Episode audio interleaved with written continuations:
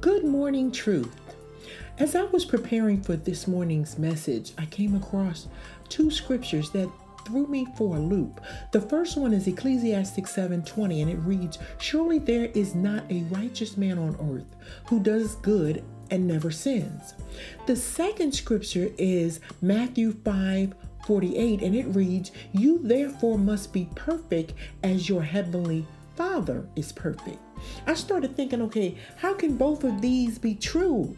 And we know an inconsistent truth is a lie. And since the word can't lie, this means I needed to study for clarity. So I did. And as I began to read the entire chapters of each verse, I got it. And I want to share it with you this morning. God recognizes that we are not perfect.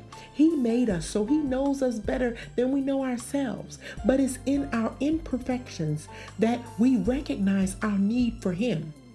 And it's our mistakes and testimonies of overcoming that He can use to draw others into the kingdom. The entire Bible is a collaboration of stories of imperfect people, their trials, their tribulations, their tests, and each book of the Bible is a testimony of God's faithfulness and favor regarding mankind. So, why does the verse in Matthew declare, therefore, you must be perfect? The perfection referred to here is our hearts, our intention. You ever met someone who, who like to use the excuse, well, you know, no one is perfect, as an excuse for their transgressions, past, present, and even future.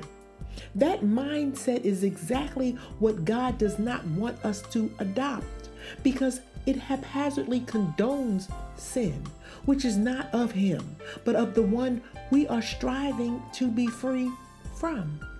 Philippians 2 4 through 5 tells us, Let each of you look not only to his own interests, but also to the interests of others.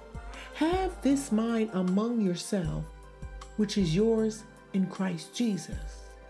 See, the key to being as close to sinless as possible is to set aside our own desires and exalt the interests of others because most sins are rooted in selfishness.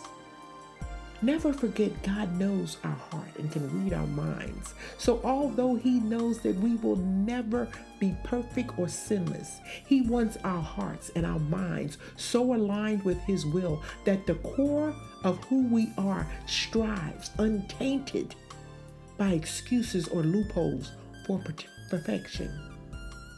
Matthew 5:48 which calls us to be perfect like our heavenly Father reads like this in the message translation.